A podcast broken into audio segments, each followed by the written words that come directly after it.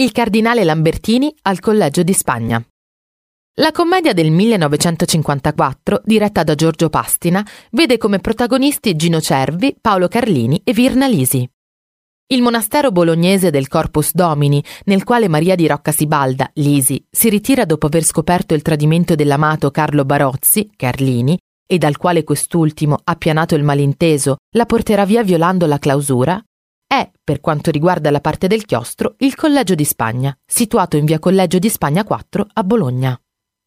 Il complesso venne edificato nel 1364 per volere del cardinale Egidio Albornoz, ad uso degli studenti spagnoli iscritti all'Università di Bologna. La costruzione fu eseguita da Matteo Giovannelli da Gubbio in stile gotico rinascimentale. Il collegio è strutturato su due piani con un cortile centrale porticato attorniato dai locali dell'edificio. Attorniato dai locali dell'edificio e conducente alla chiesa di San Clemente. Fra gli altri, il collegio ha ospitato alcuni illustri studenti, come Antonio de Nebrija, Ignacio di Loyola, Pietro d'Arbues e Miguel de Cervantes.